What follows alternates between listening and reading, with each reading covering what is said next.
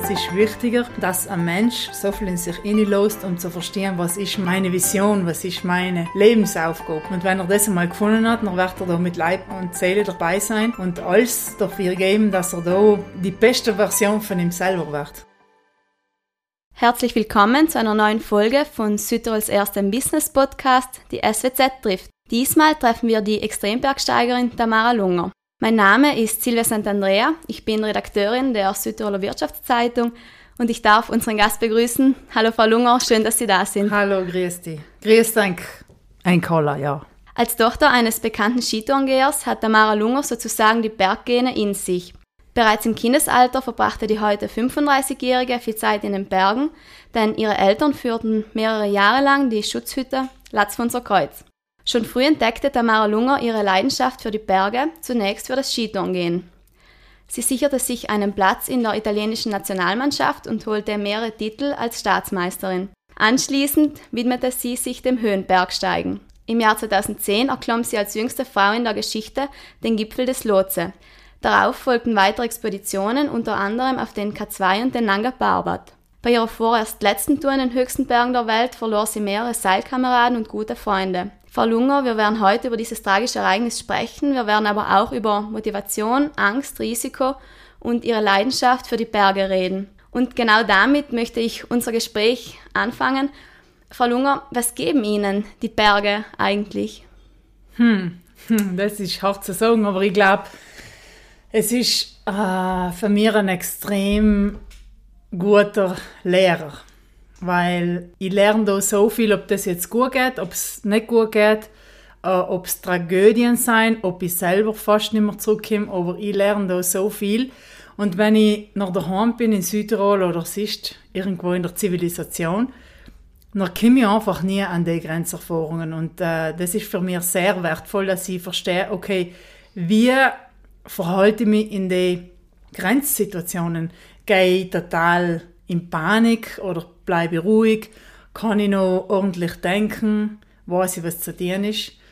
Und mir lässt das so extrem wachsen. Also ich äh, habe halt gedacht, mit, okay, meine Schulkollegen, was haben die Sam getan, was haben die Sam jetzt für eine Karriere, Beruf und so weiter.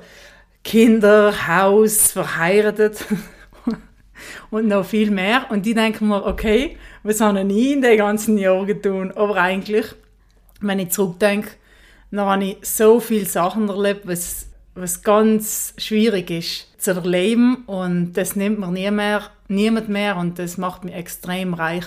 Wie würden Sie jemanden, der noch nie auf einem so hohen Gipfel gestanden ist, dieses Gefühl beschreiben, das Sie dabei empfinden? Es ist kalt, es ist schwer, die Füße sind schwer, alles geht langsam in Zeitlupe ähm, heute einen Schritt und morgen einen Schritt und man muss total ein guter, ein guter hm, Tipp ist eben, dass man 20 bis 20 zählt, also 20 Schritte und noch Pause macht. Dann wieder bis 20 zählt und Pause macht. So geht es halt ein bisschen um, weil wenn man sich vorstellt, dass man noch 1000 Höhenmeter machen, dann ist das ja ewig. Das sind 10 Stunden oder so. Und da hat man viel Zeit nachzudenken. Halt mit dem Herrgott und gebe ihm Umweisungen, wie das Wetter jetzt äh, sein soll, Wind schalten und so weiter. Aber ähm, ich muss auch sagen, ich habe mich noch nie in meinem Leben so alleine gefühlt, als wie 2016 Nanga Parbat Winterexpedition, obwohl meine Kameraden so klein bei mir gewesen sind. Also mir ist viel gekommen, okay, ab Lager 4 bis Richtung Gipfel ist jeder auf Überlebensmodus. Und ich muss deswegen schauen, dass jeder Schritt passt, dass ich konzentriert bin, dass ich mir nicht weh tue, weil schon allein, wenn ich mir einen Fuß reißen kann, in Tod bedeuten. Und ich hätte nie gewählt, dass ich jemand anders wegen mir in Schwierigkeiten bringt. Und wenn du da noch so gehst, dann denkst du, boah, ich bin Mutterseelen alleine. Und das ist echt ganz, ganz ein intensiv, intensives Gefühl, was ich noch nie gespürt habe, nie davor und nie danach. Aber soll, soll Erfahrungen zu machen. Über die Zusammenarbeit am Berg werden wir dann später auch noch einmal äh, sprechen. Sie sind als 23-Jährige, als jüngste Frau äh, in der Geschichte auf dem Lotse gestanden. Allerdings haben sie im Nachhinein dann immer wieder gesagt, dass sie diesen Erfolg irgendwie nicht zu 100% auskosten können, weil sie damals Sauerstoff verwendet haben. Wie oder welchen Reiz hat es denn für Bergsteiger, einen Berg ohne Sauerstoff zu besteigen? Also für mich ist es zu meinem Stil geworden. Ich habe zwar das erste Mal habe ich nicht genau gewusst, wo ist mein Limit, wie kalt darf es sein, die Zähne, ich habe nicht gewollt, schon beim ersten Mal die Zähne verlieren. Deswegen habe ich gesagt, na okay, ich muss jetzt einfach Sauerstoff nehmen. Und ja, danach hat es mich voll umgezipft. Also ich bin richtig sierig geworden und habe gesagt, nein, der gilt nicht. Und ich weiß jetzt aber ganz genau, das ist nicht mein Stil. Ich werde von nun an ohne Sauerstoff und ohne Träger gehen. Und so habe ich es noch auch gemacht bis jetzt. Und das ist eine schöne, ja, eine schöne Schule, weil du musst einfach für jede Aktion, was du machst, musst du die Konsequenzen tragen. Und das ist für mich so spannend. Und deswegen hat mich auch der Winter fasziniert, weil in, zu den normalen Saisonen sind ja ganz viele Leute auf die 8000er. Und Sam, denke ich mir, sehen die Leute allem das ein bisschen einfacher, auch ein bisschen mm, entspannter, weil es seine andere Leute oder eventuell helfen könnten. Aber im Winter kann man es halt nicht denken. Und überhaupt, wenn du zu zweit bist in einem kleinen Team, haben wirklich, wenn einer jetzt in der Gletscherspalte einfällt, dann musst du so aufgestellt sein, dass du als dienen kannst, dass du äh, die nötigen Skills hast, dass du eben ruhig bleibst und, und genau die richtigen Sachen machst. Und das fasziniert mich eben so. Diese Touren, Sie haben gesagt, sind eben extrem anstrengend, psychisch, aber auch physisch. Lohnt sich die Anstrengung wirklich immer? Also haben, sind Sie noch nie enttäuscht von einer Expedition zurückgekehrt? Also ich denke, dass es sicher nicht, dass es sich sicher nicht für jeden lohnen würde, weil jeder ist ja anders und ich habe einfach schon seit Kind auf an allem gewählt hart dienen und das muss allem streng sein. Dann bin ich richtig zufrieden schlafen gegangen und das haben halt nicht alle Leute. Deswegen, ich weiß, dass jeder Meter, den sie bis jetzt gemacht haben, hat sich voll ausgezahlt und sogar, und ich sage es halt auch für, für die Expeditionen, wo es nicht gut gegangen ist, wo ich selber fast draufgegangen war, wo Kumpel draufgegangen sind. Aber ich bin noch irgendwie froh, dass ich die Leute kennenlernen gedurft habe, dass ich mit denen ihre letzte Zeit verbringen gedurft habe und dass sie viel gelernt haben. Und dass ich auch noch vielleicht das Bestmöglichste dienen können habe in den letzten Minuten. Bevor wir zum Thema Angst kommen, werden wir noch über das Thema Motivation sprechen. Sie waren als Skitourengeherin erfolgreich, bevor Sie mit dem Höhenbergsteigen angefangen haben. Wie haben Sie damals gemerkt, dass dieser Sport nicht genug ist und dass Sie eigentlich etwas anderes oder mehr tun wollen? Ja, also wir sind dazu mal überall in die Alpen miteinander gefahren, die super schönen Rennen zu machen. Die sind echt schön gewesen. Mehrere Aufstiege, mehrere Abfahrten. Aber was mir eben vorgekommen ist, ich kann nicht richtig im Berg leben, weil da geht es jetzt rein ums Athletische.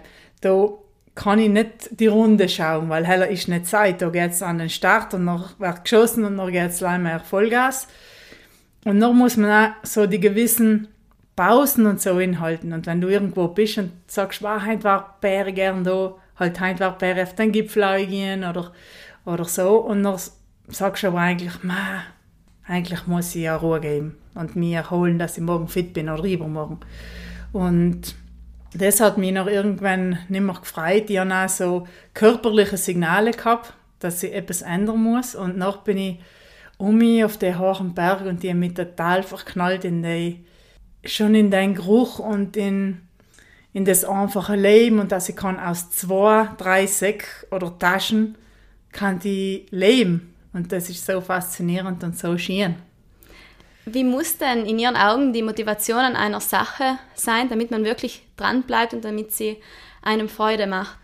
Also ich glaube, zuerst kommt die Freude und noch die Motivation, weil wenn ich habe schon ein paar Situationen gehabt, wo ich zuerst irgendetwas Extremes, etwas Brutales erlebt habe, zum Beispiel 2010 mit dem, äh, auf dem Chuoyu mit dem Walter Nones, dann was wir nachher nach seinem Unfall auch transportiert haben. Und da bin ich nicht mehr so mit frei dabei gewesen. Aber ich habe gesagt, nein, ich möchte es jetzt nochmal probieren. Und ich bin nach Aui und die haben den Gipfel probieren und die haben gespürt, ich tue es nicht mit ganzer Leidenschaft. Und Sam muss ich sagen, ist das eine Qual. Also zuerst muss einmal die Liebe sein, die Passion und danach äh, ist die Motivation ist eigentlich automatisch, weil du bist einfach ein Kind des Berges und du tust gern alles, was man auf dem Berg dienen kann. Klettern, Radfahren, Laufen, Bergsteigen, alles zusammen.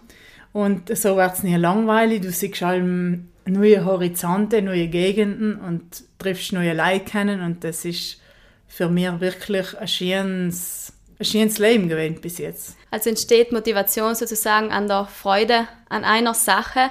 Das gilt wahrscheinlich für den beruflichen Alltag genauso wie für das Privatleben oder für Hobbys, oder? Ja, also ich glaube schon. Und was vielleicht noch wichtiger ist, ist die Intuition, weil zum Beispiel, wenn ich jetzt, äh, ich sage ich muss mein inneres Kind muss ich ganz ganz fest zu mir zudrücken, weil die Kinder haben einfach etwas, was wir Erwachsene verlernen, das spontan sein, das einfach etwas anschauen und sagen, das gefällt mir oder das gefällt mir nicht. Allem die Vorinstellung haben wir schon oder die, die Vorkenntnisse durch das, was wir lesen, durch das, was wir wissen, durch das, was wir erfahren haben. Und da wird man noch, das prägt an, nicht? Und ähm, äh, deswegen schaue ich allem, dass ich ja nicht ganz so viel in der Materie bin, weil ich weiß, im Endeffekt nimmt selbst das gewisse etwas. Zum Beispiel beim K2 2014 hat mich jemand gefragt, Tamara, willst du K2 gehen? Und die haben gesagt, hm, ja, okay, wieso nicht da? Aber ich habe mich nicht gewollt, zu viel informieren über den K2, weil ich gesagt habe, wenn das, wenn da Leute Berichte geschrieben haben, die vielleicht Angst gehabt haben, die ein schlimmes Erlebnis gehabt haben, dann ist das Ganze besonders, dann ist das leider negativ und aufzupassen und schwierig und fast unmöglich und so. Und man muss ja noch allem hingehen und schauen, wie sind die Verhältnisse. Und ähm, auch zum Beispiel bei meiner ersten Winterexpedition Manneslu, wo wir in einer Woche sechs Meter Schnee gekriegt haben, dann haben wir angebrochen und die haben aber gesagt, okay, ich möchte nochmal eine machen, wo geht's hin? Und noch reden mit Simone und wir haben gesagt, Nanga Parbat. Und obwohl schon 30 Jahre die härtigsten, die besten Höhenbergsteiger das probiert haben, im Winter in Nanga Parbat zu besteigen und niemand hat es gerichtet, hat so ein kleines Südtiroler Gitscheler gesagt, ja, das will ich jetzt probieren. Und das habe ich einfach von Herz aus gespielt. Und die haben mich da nicht so viel beeinflussen gelassen, wer hat das probiert oder, oder wie schwierig ist das? Ich habe gesagt, wenn ich spüre im Herz und im Bauchgefühl, das passt, dann kann ich das probieren. Und ja, es ist echt der Wahnsinn gewesen, muss ich sagen. Deswegen die Intuition, glaube ich, ist heutzutage ähm, fehlt oft einmal, weil wir ja durch den ganzen Stress und das Miesen und der ganze Druck, das lasst uns das irgendwie verlernen und wir nehmen uns nicht mehr die Zeit, das wieder zu trainieren, was wir eigentlich einmal, sagen wir, gratis mitgekriegt haben ins Leben. Was war denn oder was ist Ihr größter Motivator? Was treibt Sie an? Ja, bei der speziellen Expedition ist es gewesen, okay, niemals in der Geschichte hat eine Frau ist dazu instand gewesen, eine Erstbesteigung auf einen 8000er zu machen, also ein Team. Und davor hat es einmal eine Frau gegeben, die was überhaupt einmal auf einem Gipfel im Winter gestanden ist. Und deswegen war das logisch etwas extrem Gewaltiges gewesen für mich. Und die haben das auch im Kopf gehabt, ah, da jetzt, das packst schon und jetzt reißt sie zusammen und nimm nochmal deine ganze Kraft zusammen. Aber ich habe gewusst, ich muss auch gehen auch wieder. Und da sind Passagen gewesen, wo ich mir dann hinter sie klettern, ohne Saal, ohne nicht. Und die haben gewusst, da muss ich einfach topfit sein und nicht like körperlich, halt bin ich eh nicht mehr gewesen, aber halt die Konzentration muss passen. Wenn ich schon einmal mit dem Steigeisen ein bisschen in, in der einen Seite infadel, dann bin ich unten dreieinhalbtausend Meter. Und dann habe ich einfach das, die Ingebung gehabt, nein, ich muss jetzt gehen, weil sonst wäre meine Family nie mehr sehen. Und da habe ich nicht lange überlegen gebraucht. Also das ist mir sehr klar gewesen, was ich zu dienen Also haben Sie eine starke Motivation, aber manchmal ist dann die Intuition doch stärker. Ja, und ich glaube, das rettet auch das Leben. Oder zumindest mir hat es sicher schon ein paar Mal das Leben gerettet. Und die Bergsteiger sind ja meistens so richtig, okay, das ist das Ziel, da muss ich hin. Und oft einmal ist die Motivation eben auch zu groß. Und es, es gibt ja Unfälle und Tragödien und so weiter. Und Ich denke, es ist ganz wichtig, dass man da sich auch vorbereitet, weil das gehört irgendwie dazu. Ist nicht leider Körper, ist auch der Geist und ähm Kommen Sie bei Ihren Expeditionen oder auch bei der Vorbereitung darauf eigentlich nie an einem Punkt, an dem Sie sagen, Sie möchten einfach umkehren oder daheim bleiben? Nein, weil die Vorbereitung ist eigentlich mein Lifestyle. Also ich bin da jetzt nicht mit einem Trainingsplan dabei, mich zu, zu trainieren. Also ich mache allem, wie es gerade, wie es mir geht, was das Wetter sagt, wie viel ich Zeit habe und so tue ich das nach allem inteilen. Und Nein, es ist einfach, ich kann es nie erwarten, bis es endlich losgeht. Nach, in den Flieger rein und dann drücke ich das Knöpfel, okay, jetzt darf ich nicht mehr zu kalt um und dann geht es auch. Auch wenn noch, wenn es brutal kalt ist und wenn ich sage, da, nein, dann bleibe ich lieber in der Hit. Aber da hinten ist das Berry. Welche Motivationstricks haben Sie für andere? Also ich glaube, wenn man nicht das gewisse etwas spürt für irgendeine Sache, ob das jetzt die Arbeit ist, ob das ähm, ein Sport ist, ob das Wettkämpfe sein oder so. Ich glaube, du kannst das nicht so erzwingen, weil hem war so gegen deinem Sein eigentlich. Ich glaube, es ist das Wichtigste, wenn man einfach in Inklang ist mit Körper, Geist, Seele und nachher einfach das tut, was man spürt, das ist das Richtige. Und wenn es noch gut geht, dann will man eh mehr. Aber deswegen denke ich halt, es ist wichtiger, dass ein Mensch so viel in sich hineinlässt, um zu verstehen, was ist mein, meine Vision, was ist meine Lebensaufgabe. Und wenn er das einmal gefunden hat, dann wird er da mit Leib und Seele dabei sein und alles dafür geben, dass er da die beste Version von ihm selber wird. Und dann braucht es eigentlich nicht mehr das, äh, die Motivation. Aber Logisch, man kann nach allem, man kann sich schneller verbessern, indem man zum Beispiel mit besseren Leid geht. Ist gleich wie beim, beim Klettern. Wenn du allem mit den Schwächeren gehst, dann lernst du nicht viel dazu. Also mit den Besseren gehen. Was ich ganz stark äh, glaube, dass man muss für sich selber allem einen Platz schaffen. Also nicht jetzt den ganzen Tag allein in der Arbeit stecken, sondern allem wieder mindestens zwei Stunden im Tag für sich selber haben, vielleicht meditieren, um mal wieder die Ruhe zu bewahren, um einfach ein positives Mindset zu haben und noch mit einer guten Vibration in der Welt rausgeht, dass er noch auch das Gute zufliegt. Auf Ihren Touren sind Sie ja immer wieder extreme Situationen ausgesetzt, sei es kalte Temperaturen, starker Wind oder einfach ähm, Gefahren. Haben Sie eigentlich nie Angst? Also wenn ich Angst habe, dann gehe ich zurück, weil dann weiß ich, irgendetwas ist faul es kann auch schon oft einmal sein, dass man so ein komisches Gefühl hat und dann muss man halt für sich selber abwägen, geht das, ist das noch im Rahmen des Möglichen oder unter meinem Limit oder, oder soll ich umdrehen? Und ja, wenn es jetzt kalt ist, logisch, man muss halt äh, schauen, dass man sich irgendwie wieder aufwärmt und die halt gesehen, zum Beispiel bei der Kälte, man muss da einfach gehen. Also wenn ich bei meiner ersten Expedition ist genau der Fall gewesen, ich habe nicht genau gewusst, die haben Angst gehabt, und wenn ich jetzt Zähnenerfrierungen habe und was soll ich tun und mit Sauerstoff oder ohne und durch den Denken bin ich stehen geblieben und dann eigentlich nicht gewusst, auch oder Reu oder hin oder her, Sauerstoff ohne. Und das hat mir noch so viel Energie gekostet und auch Stillstand, dass ich noch noch mehr zu kalt gekriegt habe und dass ich dann noch irgendwie dann in Sauerstoff nehmen und probiert dann wieder ein bisschen in die Gänge zu kommen.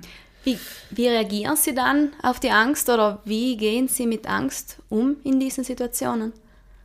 Ja, ich probiere eben, wie gesagt, wenn ich Angst, richtige Angst spüre, dann gehe ich euch.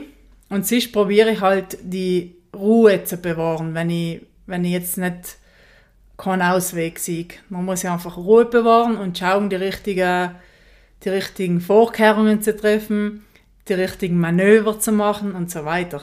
Also ich glaube, Ruhe ist äh, das A und O, also wirklich das Wichtigste. Und dann kannst du mal, okay, jetzt geht es um die Wurst und jetzt muss ich die Sinne schärfen und danach das Richtige tun. Hat sich Ihr Umgang mit der Angst über die Jahre verändert? Nein, eigentlich habe ich die allem schon gehabt. Ich habe aber auch nicht gewusst, wie ist das, wenn du wirklich meinst und jetzt ist aus mit dem Leben. Ich habe nicht gewusst, wie, wie verhalte ich mich dem. Und das ist schön zu sehen, was man noch so kann und was man imstande ist. Das ist echt schön. Aber ich muss sagen, nach dem K2 letzten Winter hat sich in mir einiges geändert. Ich bin jetzt viel mehr ängstlich, als auch auf dem Gletscher, wegen die Gletscherspalten und ähm, ich sehe mehr in dort, in die, in die Sachen. Und in dann muss ich halt einen Raum geben und danach denke ich, es wird sich schon wieder legen, aber jetzt ist die Situation halt einmal so ein bisschen, ja. Darauf kommen wir später noch zu reden. Auf Ihren Expeditionen setzen Sie sich immer wieder einem bestimmten Risiko aus, das ist Ihnen auch bewusst. Wie funktioniert denn äh, Risikomanagement auf 8000 Metern Höhe? Also ich muss allem wieder sagen, es geht allem um das eigene Gefühl. Um ein Beispiel zu sagen, mittlerweile vor drei Jahren im Winter habe ich mit Simone eine Winterexpedition äh, auf die Gascherbrum gemacht und da haben wir ein schönes Basislager gehabt und haben wir aber gemerkt, ganz, ganz einen langen Gletscher durchqueren, ganz kompliziert, viele Sackgassen, wirklich zerklüftet wie ein Labyrinth. Und wir haben 18 Tage da oder vier gearbeitet, dass wir noch endlich einmal weiter reinkommen. Wir sind allem wieder auf und nieder und auf und nieder. Teilweise haben wir 150 Meter gemacht, nicht einmal Höhenmeter, Meter, weil allem wieder dahin, naja, Sackgasse zurück noch eine nächste mm, Version, nein, auch wieder zurück. Und ich muss sagen, in den Gletscher drin, wir sind zu zweit gewesen, jeder von uns, ich habe uns gesehen, es wie kleine Kinder. Also haben Lust haben, Abenteuer zu erleben und Lust haben, da rauszugehen, wie in die große, weite Welt. Wir haben gemerkt nach sagen, okay, einen Tag bist du vor, einen Tag bin ich vor. Und wir haben das genossen, wir haben das echt, ich habe da auch nicht Risiko gesehen, so wirklich. Obwohl wir danach auch gesehen haben, okay, wir sind da parallel zu der Gletscherspalt gegangen und wenn jetzt einer wirklich angekugelt war, dann war der andere gleich nachgekugelt. Also es gibt schon ein Risiko, aber ich denke mir, wenn du nicht Angst hast, dann ist das Risiko nicht einmal halb so groß, weil wenn du spürst, das ist gut, dann bewegst du dich ganz anders, dann bist du viel lockerer. Und zum Beispiel, Unsere zwei Kameramänner sind halt unten gewesen, wo der Gletscher angefangen hat. Und einmal ist einer mit den Sinnen und hat gesagt, tu, ich genug, ich gehe nicht mehr mit, das ist mir viel zu brutal. Ich glaube, es geht allem ums Gefühl. Was können jetzt zum Beispiel Führungskräfte von ihrem Risikomanagement lernen? Ich weiß, in zum Beispiel Wirtschaft, Politik, da geht es sehr viel um Zahlen. Ich rechne nie mit Zahlen. Also ich vertraue allem zuerst einmal in Leben und zweitens vertraue ich in meine Kenntnisse und drittens vertraue ich in den, was ich spiele. Und äh, ich denke, vielleicht sollte man nicht allem nach Zahlen gehen, sondern das ein bisschen kombinieren mit dem Gefühl. Fühlt sich das gut und kann ich das dienen? Und ähm, ja, da kann man zum Beispiel einfach die Augen zutun und, und zum Beispiel, wenn man zwei Möglichkeiten hat, einfach okay, Augen zu. Die erste Möglichkeit, wie fühlt sich das in mir an? Die zweite Möglichkeit, ah, okay, ein bisschen besser, dann gehe ich für das. Oder es ist da in der, in der normalen Welt. Ich probiere das in meinem normalen Leben so zu, wieder mir umzutrainieren, dass ich einfach spüre, was tut mir gut, ob das jetzt beim Essen ist. Es gibt ja ähm, intuitives Essen. Oder ist gleich, um welche Entscheidung es sich handelt, ich probiere allem in mir reinzulassen und noch sage ich, okay, wenn ich mich jetzt von ganzem Herzen gern hätte, was darf ich noch entscheiden? Weil oftmals ist vielleicht, okay, hätte ich ausgemacht, ich muss da zu einem Nachtmahl hingehen oder zu einem Treffen. Oder ich kann eigentlich daheim das Buch lesen. Eigentlich darf ich lieber das Buch lesen.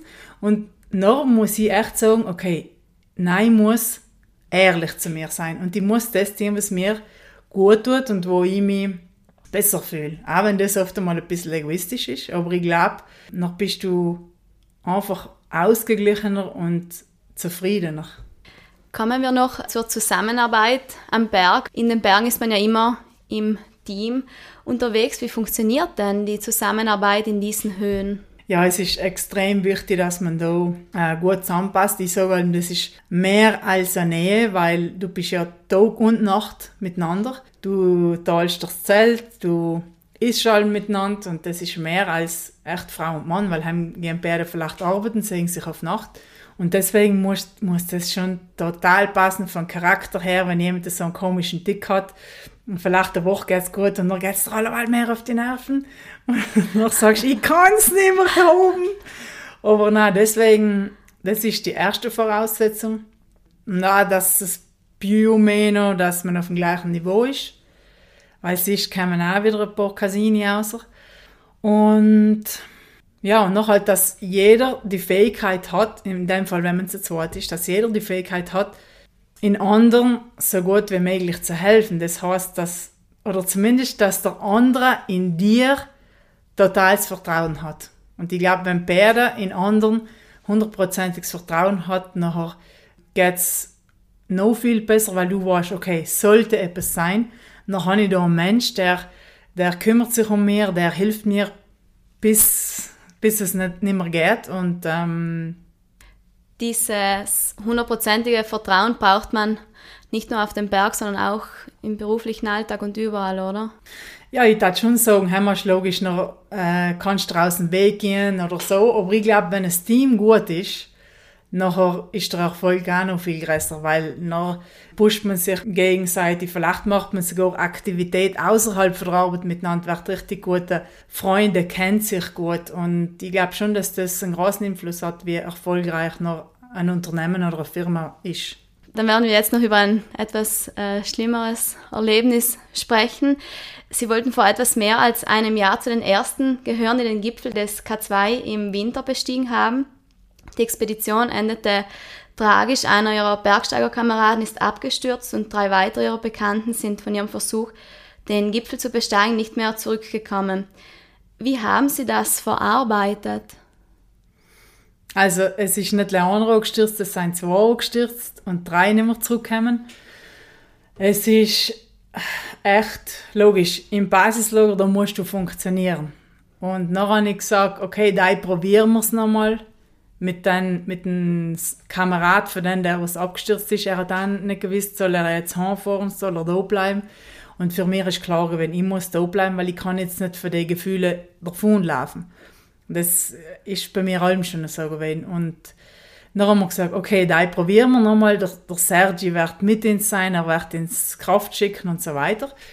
Und noch sind wir auch, und mir ist es die ganze Zeit nicht gut gegangen, schon den Passler, allem Probleme mit dem Magen und Haargetun mit zu akklimatisieren. Dann habe ich gesagt, gut, ich gehe so weit, wie ich mich fühle.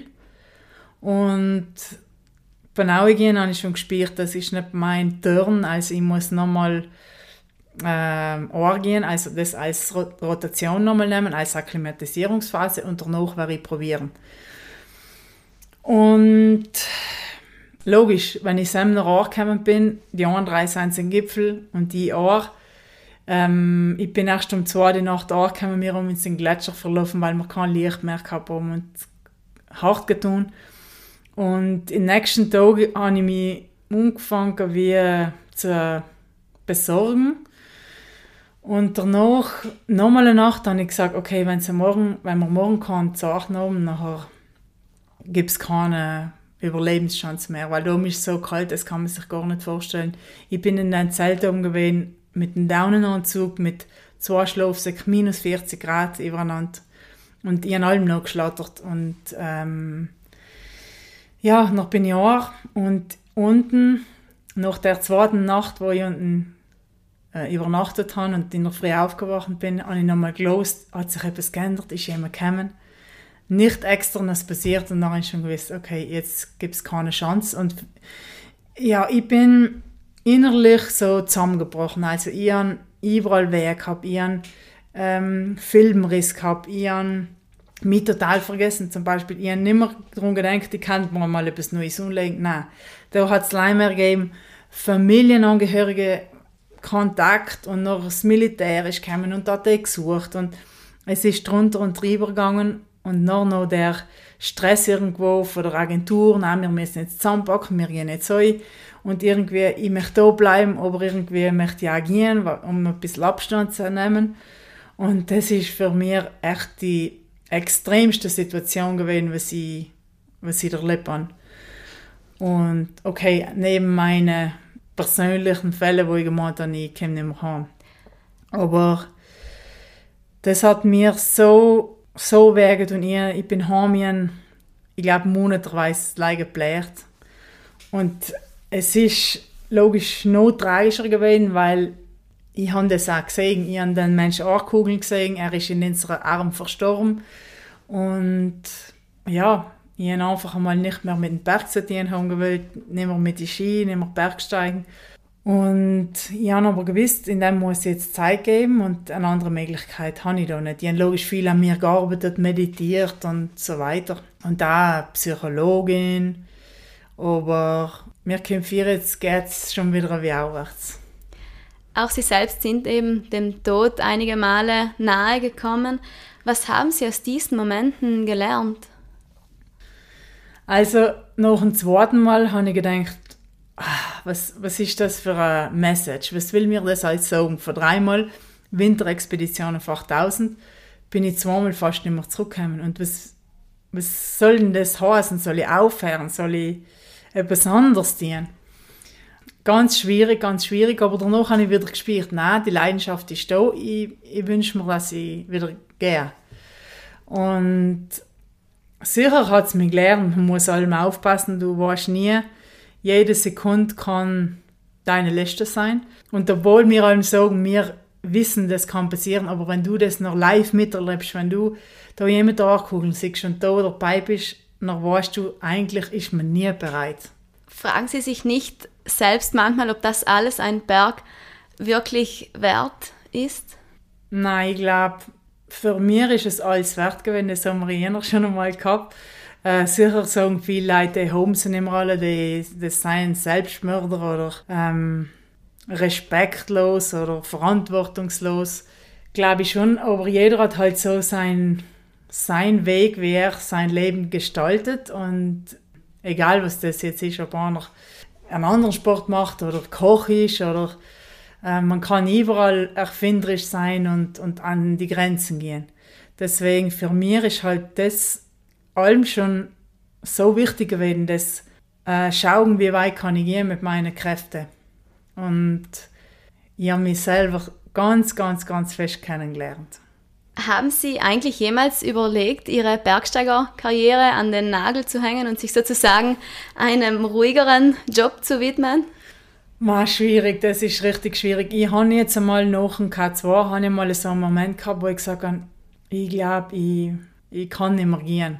Und das ist aber für mich tragisch gewesen, weil irgendwo an ihm mein Leben das so eingestellt. Okay, das ist die Tamara, die tut das. Und für die Leute bin ich auch das.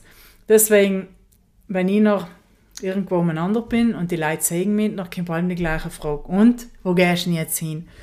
Und das ist auch ziemlich ein großer Druck, den ich da noch spüre und ich muss da extrem aufpassen, dass ich nicht wieder gehe, weil ich Druck von außen spüre, sondern weil ich wieder selber in mir das Bedürfnis habe. Und ich glaube, da muss man extrem aufpassen, dass, das schon, dass man schon auf den richtigen lost.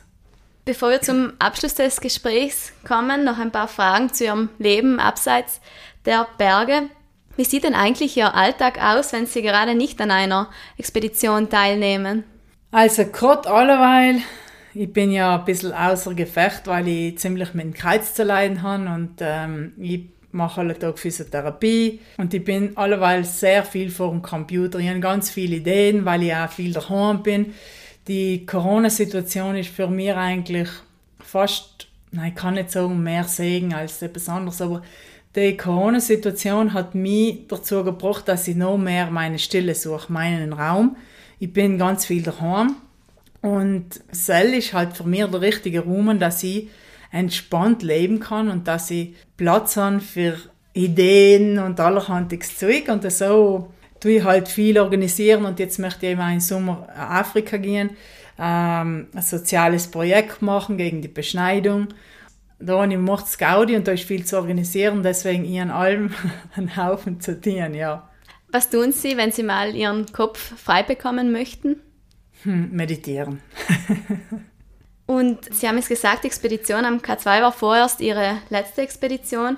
Im Herbst des vergangenen Jahres haben sie eine Tour mit ihrem Camper durch Spanien gemacht, bei dem sie mit Ausnahme von zwei alle Berge über 3000 Metern bestiegen haben. Wie wird es nun weitergehen? Hm, ja, gute Frage.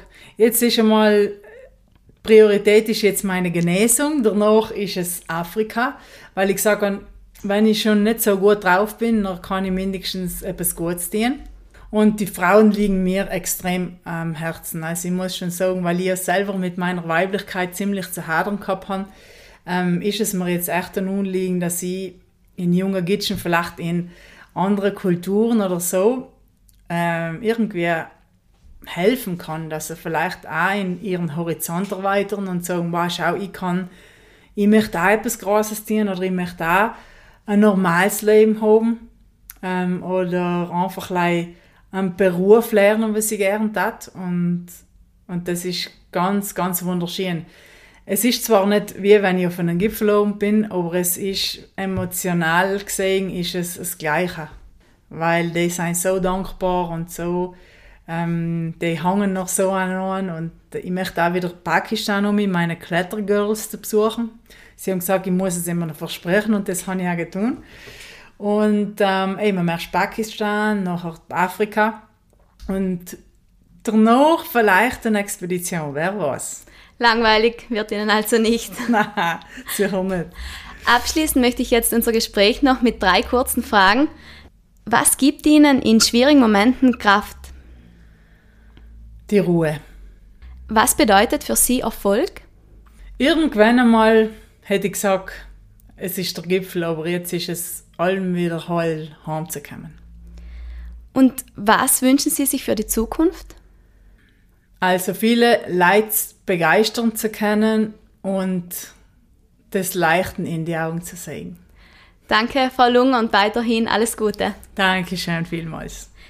Danke auch an Sie, liebe Hörerinnen und Hörer, dass Sie uns zugehört haben. Wir freuen uns, wenn Sie auch beim nächsten Mal wieder dabei sind. Für alle, die in der Zwischenzeit Lust auf mehr Interviews und Berichte aus Südtirols Politik und Wirtschaft haben, gibt's jeden Freitag eine druckfrische SWZ. Oder Sie können uns online unter www.swz.it besuchen. Bis zum nächsten Mal, machen Sie es gut.